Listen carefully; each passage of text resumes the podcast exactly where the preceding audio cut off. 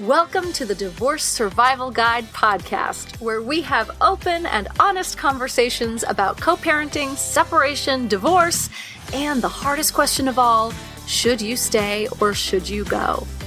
I'm Kate Anthony, your divorce survival guide, and I'm here to help you navigate some of the roughest waters you've ever swum in and answer some of your toughest questions.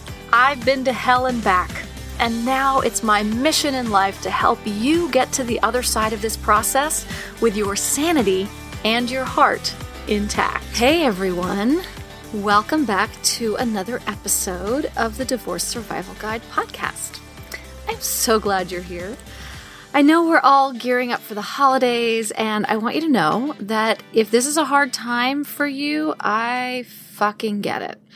Remember, my marriage ended on Christmas Eve. So, whatever normal holiday angst I had when I was going through my divorce and beyond, I also had the additional trauma associated with all of it.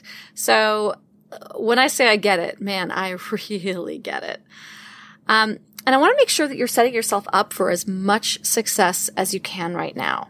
I want you to make sure that you've got plans for yourself outside of your kids right? I know that you know, all that planning that you're doing to make your kids have the best holiday ever, all of that, right? Do that for yourself as well. Think of yourself as another child who needs taking care of and nurturing this holiday season. Because in many ways, that's what you are. You're in your infancy again. You're relearning how to do all of this. But because you're a grown up, no one else is going to take care of you. So you got to do it. Seriously, don't take this lightly. Don't be the one kid who gets no presents on Christmas because you just didn't think that you were important enough to take care of. So plan your Christmas Eve, your Christmas Day, plan your New Year's. Take care of making sure that you are taken care of for the love of God. You can't give your kids an amazing Christmas if you're feeling down in the dumps and depressed all season. I posted on Instagram and Facebook last week that I was going to write a book called Not Your Fucking Job. And the post was a huge hit. I was actually half joking when I wrote it, but now I really think I'm going to write this book. and the point of it, the point that I'm trying to make here is that this Christmas, if you are getting divorced, it's not your fucking job to make sure that your ex or soon to be ex has a great Christmas. That is his job now. He's a fucking grown up and so are you which means that it is your fucking job to make sure that you have a good Christmas as well as your kids. And you know what? You might be feeling a bit angry right about now. And lucky for you, today I'm bringing you an interview with Adele Theron. And Adele is an author and a trauma and divorce specialist. She's the founder of Naked Recovery, which provides online treatments from PTSD. And she runs an award winning 21 day divorce recovery program called The Naked Divorce. And today, Adele and I have a great conversation about anger and how powerful an emotion it can be for women to embrace while they're going through their divorce, or really any time for that matter. So Listen up now to hear how your anger might just be your greatest gift this holiday.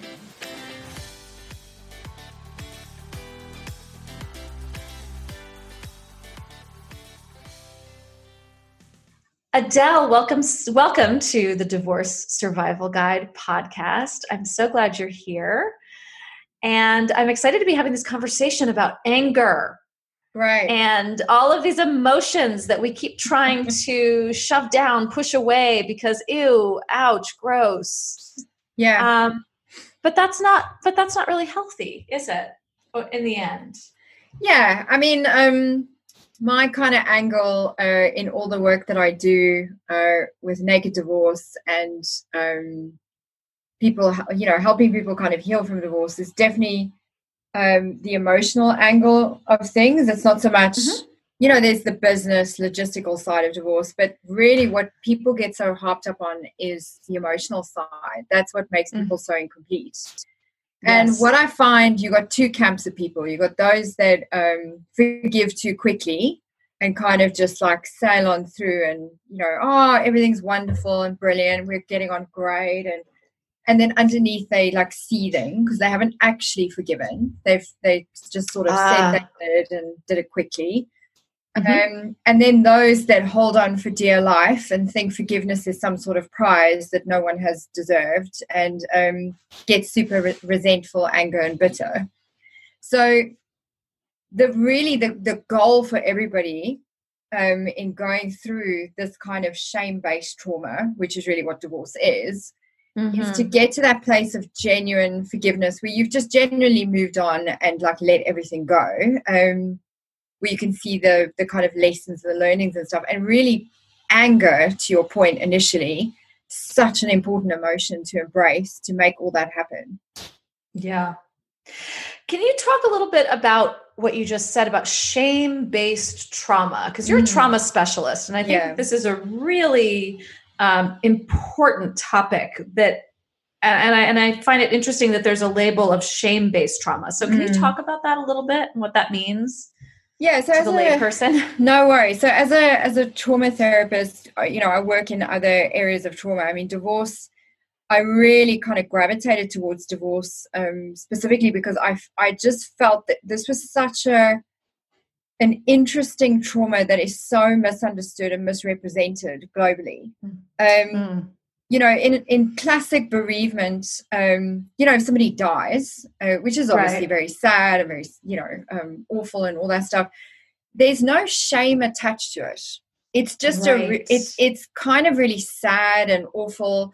But you know, all your friends and family rally around with all the casserole dishes, and they're very, very, you know, supportive and helpful, and it, everything's very sad. Whereas with divorce, it's totally different Right. Divorce is actually seen as a failure of what you're supposed to get right, which is the relationship part. You're supposed to have a successful relationship.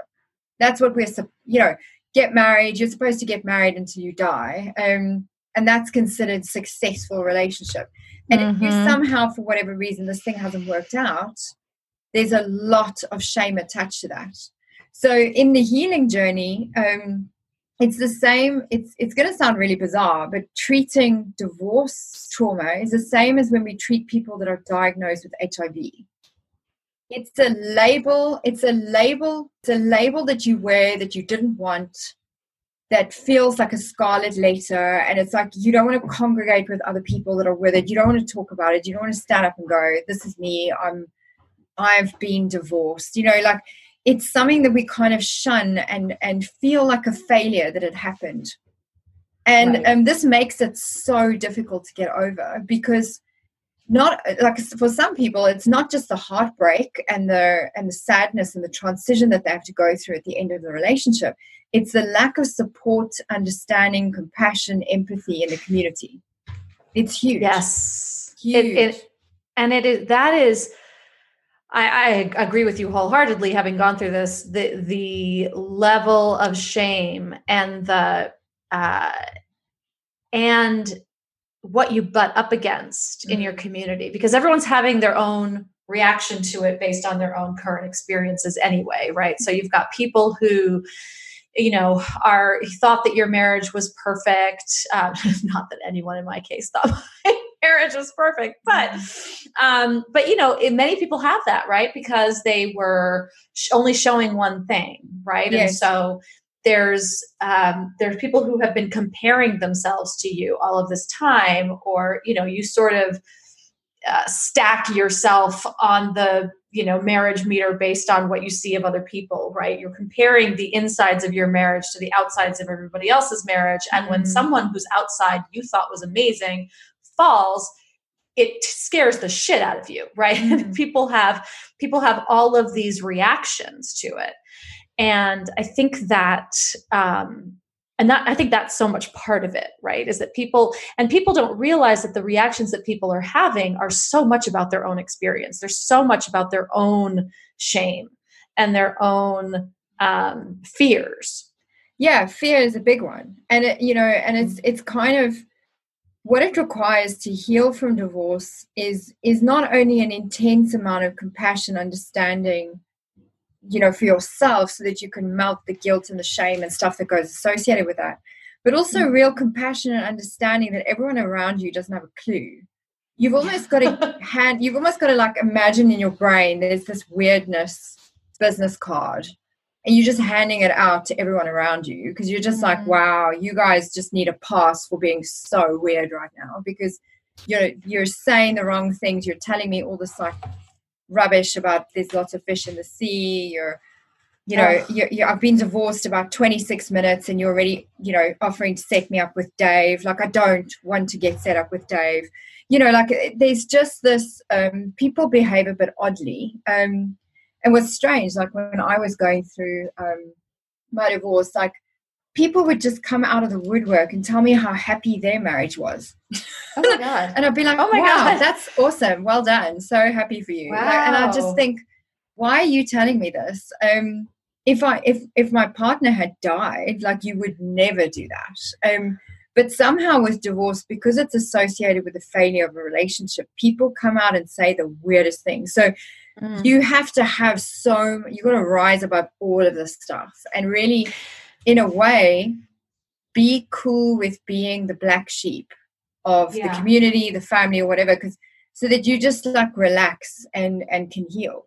Um, and that's so hard when I know for, you know, I had this experience, I've talked about it probably a few times on the podcast, where when I ended my divorce, it blew up um, the friendship with my two best friends of 20 years. Definitely. Um, yeah, yeah. And, you know, oh. one of them never recovered and it's you know it's it's hard to to think that you're going to have to resign yourself with to being the black sheep mm. um, of the community when what you need is support more than Absolutely. anything mm. and it's it's what I found was that the loss of my marriage only sort of revealed other losses or became sort of the roadmap for all these other losses. Yes. Uh, and that was so painful. Yes. And really, the reason that happens is um, I kind of see it that, that there are different kinds of people out there who, mm-hmm. you know, some, some have been through a lot and they can handle a lotness they can handle a lotness yep. with themselves. They can handle a lotness over there with you. So you going through a trauma doesn't change or displace anything with themselves. Whereas for other mm-hmm. people they don't have a lot of experience with that kind of uh, oh my gosh a lot is happening. So what happens is the way their world makes sense for them is they have little boxes that everybody belongs to. And you getting divorced you actually step out of the box that they allocated for you Yes. And and this now means their life no longer makes sense in a particular way. So yep. they're now weird because you and Gavin have split up. You and Gavin were in a box. What are we supposed to do with the boxes? The boxes are not supposed to be apart now. Ugh, I don't know what to do with you. And then you get yeah. weird things where people go, I don't know if I can invite you to the dinner party. We have seating for 12. We can't do uh-huh. 11 uh-huh. 11 yeah. just doesn't make sense. And and when you hear stuff like that just in your brain you just go oh my gosh here's your weirdness pass. Because that was the weirdest thing you ever said to me. You weirdo. Because it just lacks so much compassion it lacks so much empathy it is and it's this kind of arbitrary stuff like you just hear it all the time. I you know i, I just wish I had recorded everything people said to me post divorce, where I just like was shaking my head, just thinking, wow. Wow. Yeah, right. It is. It's a lot of wow. And it's and it's wow along with like, oh, holy shit. Like I needed you. Like this was the mm-hmm. time for you not to be weird. This was the time for you to show up. right? Exactly. Exactly. And not say unsupportive things and not kind of project your own fears and concerns and weirdness onto me. Um, right. But the thing is, what that that is what makes, and it, you know, it's tricky to say that because, of course, like in working in traumatic bereavement as well, like of course, there's certain deaths that are very, very sad, and I, you know, work closely with clients on that stuff. And I honestly, in all my 15, 20 years working in this space, like I, I think divorce is one of the toughest traumas to get over.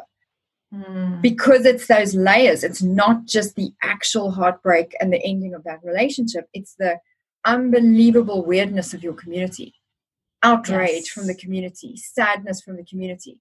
you know, and, and it's that kind of build up where people are like, wow, I've got to now declare to people that Gavin and I have split up.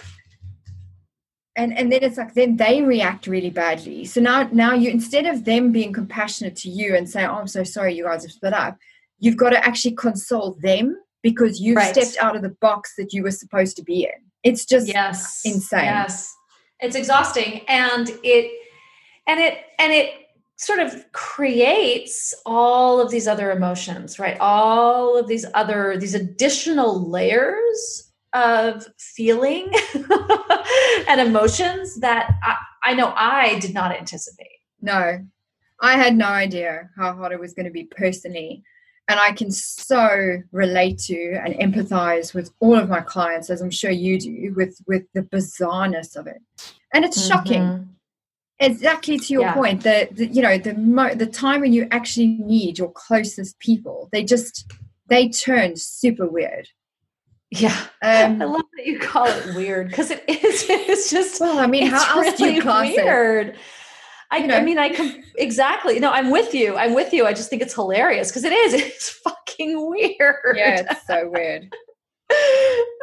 There's really no other. You know, you're best. supposed to be pulled aside in school and explain that when sad things happen, you're supposed to be cool and just be there for the person. But somehow, yeah. in a shame based trauma, that doesn't happen. No, exactly. So that's really the definition of a shame based trauma. It's like trauma plus, on, plus. on t- plus right plus shame and and being outcast and and yes. and losing your footing and your standing totally. in society right yeah. really we came so we came to talking about the shame the shame based trauma which i just I just think is i, I kind of want to dig into the trauma a little bit more before mm. we go into sort of the feelings and the anger i mean i mean let's talk about the relationship between anger and trauma mm-hmm. actually because i do think there is a close closely knit relationship yeah. Can you, do you want to, do you want sure. to take that? sure. So, so really when you, um, when you experience uh, a trauma, it actually um, produces what they call a, a complete cognitive dissonance. It's it's like a total shift in who you are for yourself. So it's how you re- even relate to yourself. Um, and the more trauma you've experienced in your life, the deeper that will be ingrained, and you will have multiple shifts of who you are for yourself along your pathway. And people that have mm. had a lot of that, they're the awesome ones that don't turn weird when other people have trauma. They can actually handle it because they they've been there. Um, yeah. You know, and I think um, the blessed souls that have experienced lots of trauma that can actually be there for others, like that is their journey and that is their purpose in being here is to help others navigate that path when everyone else has turned weird. So i think um, that's kind of the first thing i want to say about it but it's it's it really it, it changes something within your brain. There's actually when you go through a shocking event first thing that happens your amygdala in your brain takes over. Mm-hmm. that's the alarm system the panicking secretary freaks out and then you know it's like alarm alarm something terrible has just happened mm-hmm. and that mm-hmm. makes your body dump out tons of adrenaline noradrenaline and the minute that goes up your cortisol level go up that mm-hmm. then shuts down the thinking part of your brain called the hippocampus so you're actually not you when you're going through a trauma you actually lose yourself a bit you don't think straight that's why people have memory loss they lack concentration, they lose themselves a little bit, and they feel hijacked by their emotions. Because you literally have been hijacked by your emotions, you're in survival. And your yep. brain in that part of, of the journey is really just designed to fight, flee, or freeze. Mm-hmm. So, mm-hmm. what's critical is when that has happened, there's so much chemistry going on, there's so much embedded chemistry in your body that healing cannot just be a cognitive process. It cannot just be about thinking about it. Right. Thank you. Thank you. Thank you. Mm. Exactly. You exactly. Can't just talk about it. You can't just think about it. You actually it has to be a totally holistic journey. You've got to look Absolutely. at your nutrition. You have to look at, you know, your emotions. You have to look at your physical kind of um, state and everything. Every you have to basically have everything um, examined and look at everything to kind of get through the healing. Yes, and so this is not about you know uh, you know God love us all, right? This isn't just about listening to podcasts and you know reading the books, no. and it's actually getting into your body and doing the healing work. Correct. It's like really intense, deep healing work. Yeah. And this yeah. is very confronting for many people because it oh, sounds, yeah. firstly, for anyone who's slightly scientific or engineering based or logical, all mm-hmm. this stuff will sound super woo woo. They'll be like, yes. whoa, you know, wowzers. I'm not I'm not into that. I'll read a book. And what what you're trying to do in that space is to keep this whole healing thing at arm's length. Mm-hmm. Sort of engage with it at a very very distant level where you read some material and you and you're like, huh, isn't that interesting?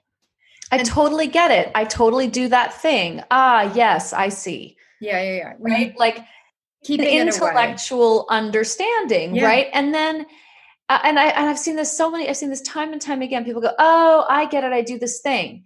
And it's like, no, no, no, no, no. That's not. That's awareness, which is which is great. Um, but now you actually have to do the work on the thing. Correct. right. You didn't do the work by by having the awareness of it. Correct. That's not what that is. Yeah. Now right. the big thing is when you experience a shame-based trauma, um, you know, the shame and embarrassment and the kind of those feelings, what it makes you do is reject engaging with the topic at all. So, one of the most dangerous aspects uh-huh. of divorce trauma is people avoid healing from it because they avoid yeah. engaging with it. It is a it is trauma that has that is rife with what we call short short term emotion avoidance tactics. People mm-hmm. will do mm-hmm. anything and everything to avoid thinking about the trauma because they don't like being associated with the ickiness of it. It's like, let's not talk about it. Let's just go and shop, or let's just go clubbing, or let's just mm-hmm. start dating Bob because anything to just shut everyone up, to just not talk about my divorce. And what it also does is it makes people rush into the next relationship and be claimed by the next person as fast as possible so that they can just lose that label of being divorced. Mm-hmm. Okay, can we say that louder for the, everyone in the back? because I see it time and time again. And of course, you know, and I did it. Like I dated right out of my divorce. I mean, good. I hadn't had sex in years, and I was, you know, in my sexual prime, and I was like raring to go, right? And I was like out. And there's one. There's a difference between dating and mm-hmm. having fun, and like get, getting your confidence back and being out there in the process and then there's a difference between that and diving into another relationship and thinking that that is healing you and that that is like solving all the problems yeah. uh, that came up you know during the demise of your marriage and that that's that is so i mean it's i was going to say dangerous but it's but it is an avoidance because the bottom line is that relationship will probably crash and burn and you're going to be left with all the same shit with a few more layers on top of it yes added to it from this other relationship that was probably a mirror ultimately well it's just it's just a veneer it's like you know just tons and tons of icing on a mud pie mm-hmm. and, and really mm-hmm. you know like what what you really need to do is to stop all the avoidance tactics stop all the avoidance of the whole topic altogether and kind of go and stick stick your nose in all of it. Face it. Yes. deal with it. Yes. And and really what you need this is the beauty of anger. Anger is such an important and cleansing emotion because what it does is it can blast through all of that noise and all of that kind of i don't know icky emotions is it's like it gives you passion again it gives you enthusiasm again it cuts through deadness it cuts through resignation it cuts through it's like a laser. It just cuts yeah. through all of that nonsense and gets mm-hmm. you right back to, wow, this is the violation. This is the sadness. This is actually what I'm so freaking mad about. This is what didn't happen. Yeah. This is this is how I really feel about stuff and this is why I'm me and you're you and it just anger is such an it's a misunderstood emotion and a lot of psychologists are terrified of it because Mm. Anger management in today's society is really just synonymous with project managing not feeling anger. Yes. Yes, and not eh, eh, right because because don't express it because right anger management is really anger suppression. Correct. And and, and, and, and a lot of people are terrified of it because if we actually allowed all these people to feel anger, oh my god, we're going to have all these crazy people running around right. ramming people with their shopping trolleys and like you know exacting their road rage on randoms all over the place and mm-hmm. and it it's so condescending right. Because no actually people are, are quite smart. You know there's there's a rare portion, proportion of the population that are actually proper crazies. You know that's like right. a slightly different populace to the weirdness the weird ones. Right. This is the crazies these are the crazies. Right? these are the crazies that are basically running around with baseball bats like just like nuking people. Mm-hmm. but most people are quite sensible. Um they're they're kind of most people actually avoid conflict and will do anything to avoid anger. Yeah. Because they think anger is somehow we taught in our society it's unevolved it's hysterical it's um it's not a good emotion it's a bad one we've got to avoid it it's dangerous. Mm-hmm. and it's mm-hmm. just nonsense. Um it, it's great information right? I, you know i think that you know we also we can look at what's underneath it right? It's pointing a needle for to us for a place to look. Yes. It's it is pointing out that there is something to look at here and what is it and where is it? And yes. lift up this you know open this cabinet because yes. there's something in here. And i think you know a lot of the women that i work with um, and that come to me and that are in my facebook group are dealing with emotional abuse. And i know that one of the hallmarks if you will of emotional abuse is that you know you, there's the gaslighting there's the pushing and the pushing and the pushing and then there's until we explode and then there's the standing back and going wow you're crazy or look at you as my ex used to say to me look at you angry girl right and so in emotionally abusive situations there is uh, there's shame around anger Yes. Because we have very often been pushed to our breaking point. Yes. And then once we've broken, we've been shamed for that. And then we believe that there's something wrong with us for being angry when really we are 100% justified in the anger that we're feeling. right? Like there's like a whole shame spiral around anger in emotionally abusive relationships to begin with yeah i mean people really vilify anger on every level and it's it's so um, misunderstood it is a very important emotion for having uh, restoring self-esteem setting proper boundaries mm. restoring self-love mm. acting uh, acting appropriately when a violation has occurred mm. restoring passion getting out of depression mobilizing emotion where you have felt resignation and deadness. It is it is a real emotion with a lot of vitality movement action um, associated to it. And i think it's really harnessing it in a powerful way which is which is something i'm incredibly passionate about and teach people to do. And it's something that is so misunderstood everywhere. People you know most psychologists avoid it completely Mm-hmm. It's just like, right. oh, don't want to go there because we're somehow going to, um, if we unleash that Pandora's box, we will not know how to shut this person up later and it's going to be really dangerous. Mm-hmm. And mm-hmm. it's just nonsense. And so, how how do you recommend that people work with their anger? Let's say, you know, women who are listening right now are fucking angry, mm. and they're going, "Okay, okay, I'm fucking angry." Mm-hmm. What well, well, what do we do with that? The first thing, I'm a massive fan of what we call catharsis therapy. So mm. I think when you just talk about an emotion, you know, that's about as useful as, as you know, uh, you know, sitting in therapy for two years and just talking about stuff. Like, right. It really doesn't actually add anything because you're only really looking at things from a cognitive angle.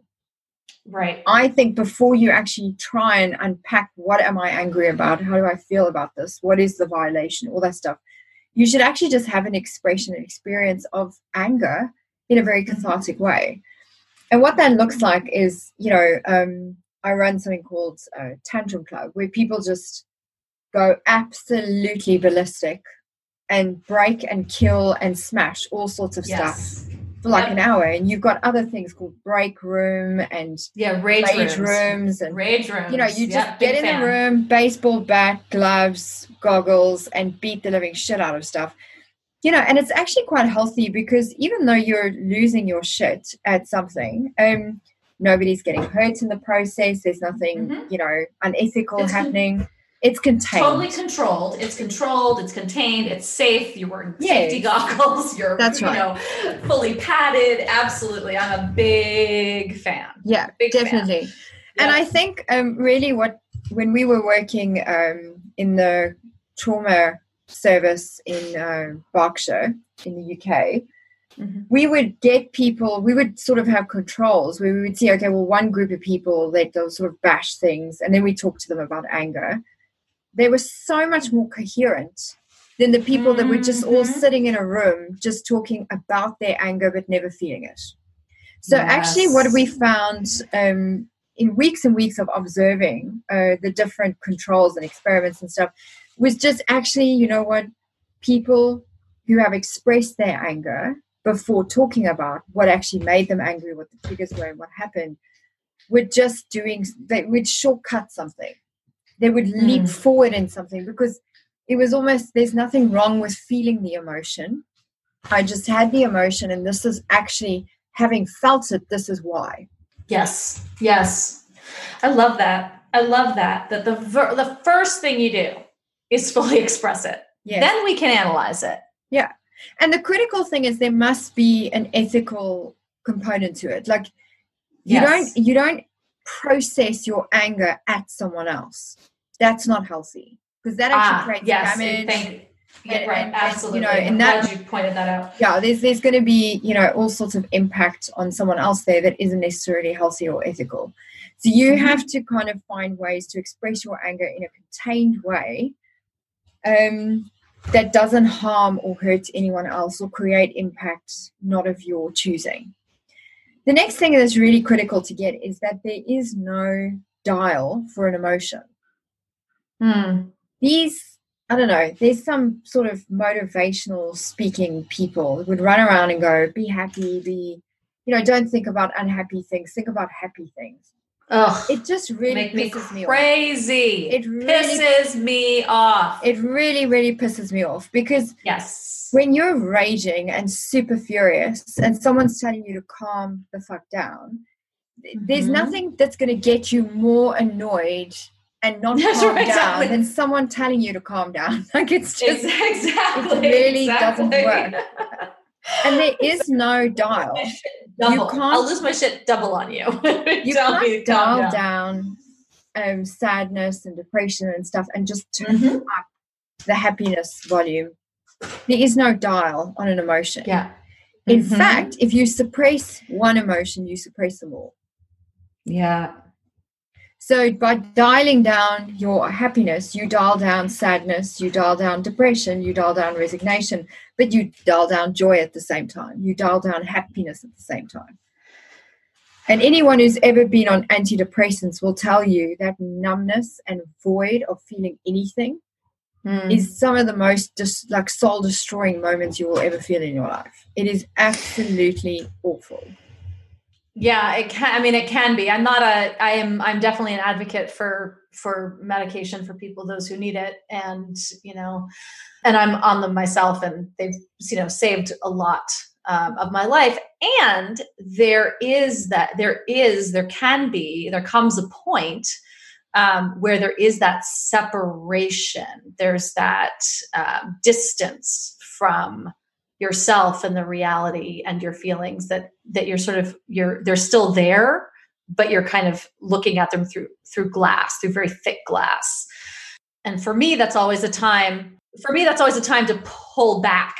For the for me that's actually an indicator that like mm, i might might be on too high a dose or right i might need to like pull back on the medication or, no look 100% there's definitely i think yeah. my problem with with antidepressants is not antidepressants themselves Mm-hmm. It is the way that people dish them out. I yeah. think there's very specific antidepressants that work for specific people. Mm-hmm. And if mm-hmm. you are feeling completely like void of emotion, numb, dead, out of it, spaced out, whatever, you got to check. Like, actually, that's not the intention. Yes, absolutely. Which which one are you on? You know, like how what is your dosage? Like, and the problem is that that the people that dish out antidepressants, they're in the business of risk management. They're trying to avoid any kind of splashback or risk for themselves. So there's not always that real care and careful project management of what you're on, how you're doing, what you're supposed to be feeling, so that people can mo- like modulate the whole vibe around yeah. it.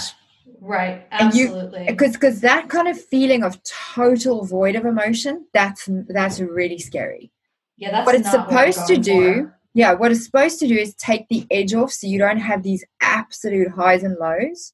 Yeah. Um, because when you are feeling super depressed and suicidal, it's really, really, you know, um, important to have some space to kind of heal a little bit before you really feel the, the depth of that emotion again. Um, yes. You you can't dial down one emotion to feel a different one. If you suppress yes. an emotion, you are suppressed. Period. So actually, I really like this um, turn of phrase from Khalil Gibran, who wrote The Prophets. Mm-hmm. I'm not mm-hmm. going to quote it exactly, but I just always remember like my snapshot of it, which is really that the more sadness carves into your being, the more joy you can later contain. And I really like that idea that actually by embracing the darker emotions and just like feeling them fully, mm-hmm. we don't have to worry because they're all impermanent at the end of the day. Like it's not like they're going to hang around forever. Mm-hmm. But we mm-hmm. just got to kind of remember if they're impermanent, like we'll feel the sadness and darkness and awful emotions now, but later it's going to be filled with something bigger that's happy yeah. and joyful again. We're sort of carving out a larger container to be yes. able to hold whatever it is that we choose down the line to exactly. to fill it with. Exactly. And yeah. and anger is a real is a really important carving type emotion. It carves mm-hmm. very very deep ridges um, that actually it kind of gives you for a lot of people that are super depressed i work with super depressed people as well. Mm-hmm. and you know we, we always begin with behavioral activation just getting them moving again like right. getting them to do some stuff. And usually what the, the the thing that happens that restores their sense of self and gets them to bounce back is getting angry. Uh, interesting. Because the suppression of the anger i can imagine is almost like p- paralyzing the entire nervous system. It does. It really does. So I think it's really yeah. key part of the healing journey and not to mm-hmm. engage in too much cheap forgiveness where we just forgive you know because we don't we want to avoid conflict and move on as quickly as possible um, mm-hmm. but we don't really mean it because we're actually still holding on for dear life right to, to, to actually genuinely forgive somebody you actually have to like work out what you're angry about. Are you angry with yes. yourself? Are you angry with yep. Is there a violation? Like, like what actually mm-hmm. happened there? Um, and to just yep. get clear on all of that, so that you can let it go. Yeah, I mean, this is what I do in my in my programs uh, with women is that I we work on like a deep inventory that that you know allows you to express what you're really fucking pissed about and where you know what what might be your you know personal responsibility? What do you need to take responsibility for? So that you can actually pull these things apart right? You've got to be able to pull apart what what's yours what's and what's just fucking not right? Because then you can get angry about the stuff that's not yours. When it's not wrapped up with what is yours because then it then it gets wrapped up with guilt right? When you're just when you're just blaming the other person and getting angry with them but you know in your heart that there's stuff that you need to take responsibility for then your anger is wrapped up with guilt and it becomes this sort of duality thing right? But when you can pull them apart and really separate your anger from your guilt um, or your personal responsibility right? Taking taking personal responsibility i think absolves you of guilt necessary, mm-hmm. right? It, it, it, then it's just oh, it's it's what I'm responsible for, what I bring to the table. Um, then your anger can be its own island that mm-hmm. you can I don't know if that makes sense. not sure if I'm sort of expressing that, but but you do want to be able to separate it out so that you can hold that and own it and own your anger yes. in a positive um, not a positive way but in a in a productive way productive manner yeah absolutely. Yeah. I totally agree with that. I like the way you said that. Is that then you can you can forgive when you have pulled these pieces apart. Yes. If you so choose. And by the way you know the other thing about about forgiveness is that we consider it this thing that that sort of like a mandate like we have to forgive people. You know i i don't i don't know how you feel about this adele but i, I don't particularly think you have to forgive everybody everything you know um there are certain pe- people that do things that are not forgivable and you know you're allowed to not forgive them if if that is a powerful choice for you right how do you feel about that I think it's all around how you describe and define forgiveness. So yes. I think for a lot okay. of people, um, a lot of people that I work with, um, they have a slight misunderstanding around forgiveness. It's almost like this this special thing that you award to someone who has earned it. Mm-hmm. And only if you um, if you've done something really bad, you need to make reparations, crawl over broken glass, and do all sorts of stuff. And when you've earned it and done enough, then we will grant you and give you this this forgiveness and give you this little present called forgiveness.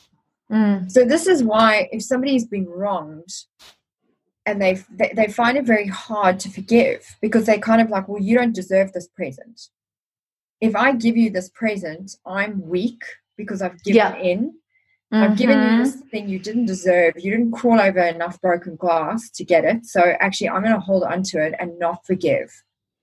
And they've misunderstood the entire distinction as far as I'm concerned. So, sure. Forgiveness actually has nothing to do with the other person. From my perspective, forgiveness has everything to do with your own suffering mm-hmm. and holding on to resignation and, and anger which actually is basically the equivalent of you taking poison hoping someone mm-hmm. else will die mm-hmm. so so you're kind of hurting yourself because you don't release yourself from that prison and torture and suffering because you've misunderstood that this thing is somehow like a present that you're going to give to someone who doesn't deserve it so forgiveness for me is very much um, it's about releasing yourself from that prison and the resentment yeah. and the irritation and the sadness around it it's not condoning what someone did. It's not saying what you did was cool. All right. you're saying is it, like what you did, I don't agree with it. I don't like, you know, I don't condone it, but I get it. It happened. It is what it is. Yeah. So it's interesting because I guess I, you know, I also have a, I guess a different uh, you know, I sort of feel that that I mean, I agree with you 100%, right? But I also wouldn't necessarily call it forgiveness. Like I would also call it just sort of my own process, right? Whatever the word is, right? That, that I'm processing something for myself to the degree to which I can become, I can come at it from a neutral perspective, right? It no longer has heat for me. I no longer like my heart doesn't race when I think about it. I no longer have sort of like a somatic experience when I think about it.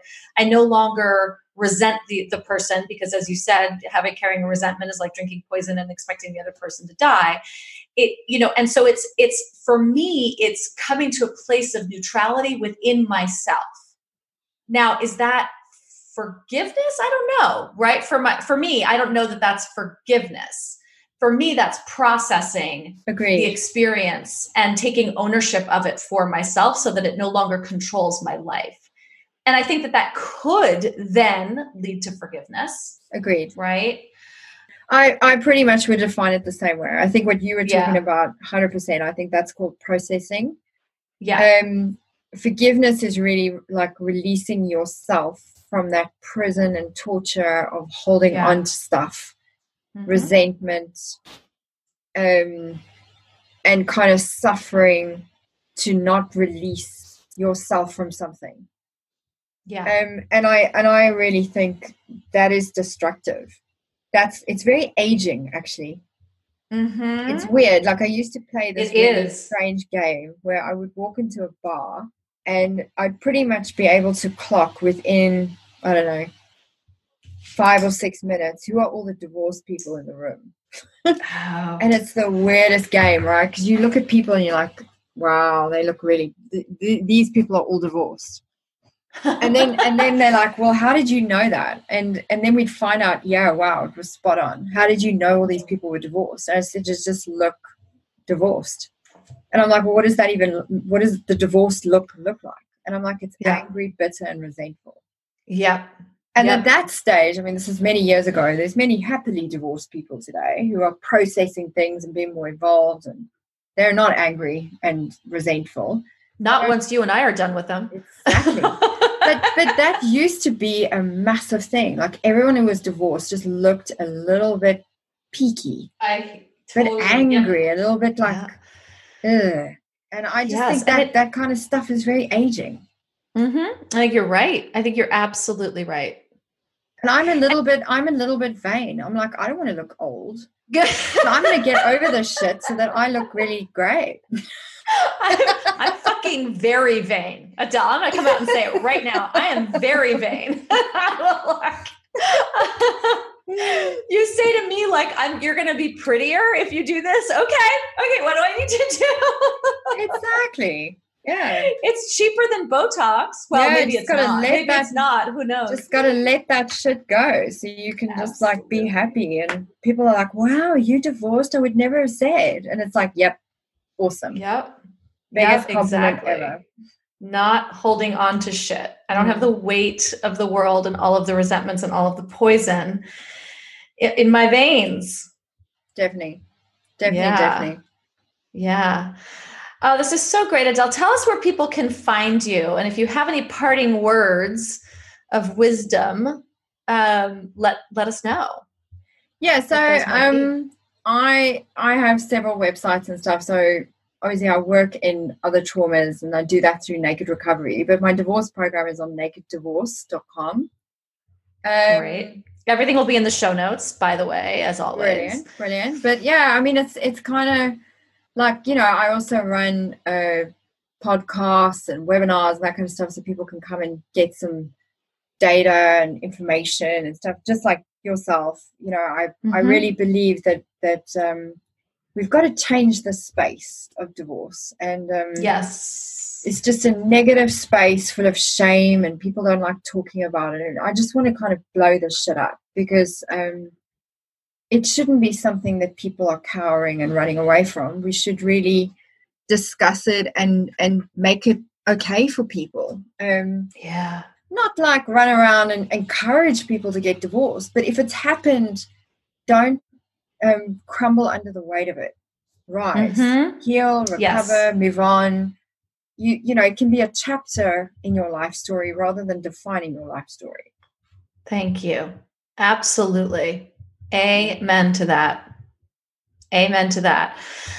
Adele, thank you so much for coming on to the podcast today and having this awesome conversation. Um, I really great. think that we've we've talked about some really important stuff, and uh, I look forward to just being in communication and more, yeah, more collaboration. absolutely. And you know, thanks for having such a great podcast and um, having me on your show. And yeah, it was fun.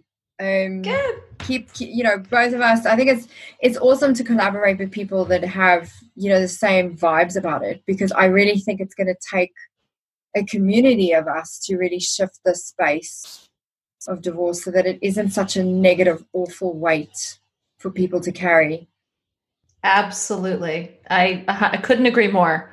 I could not agree more. fab Yep. Yay! great thank you very much for having me on the show Thanks, Adele. So love it. Thanks so much. Thanks for tuning in to another episode of the Divorce Survival Guide podcast. If you like what you hear, head on over to Apple Podcasts or wherever you listen in and leave me a review. And don't forget to follow me on Instagram at the Divorce Survival Guide. I'll see you next time, and until then, remember you, my love, deserve to be happy.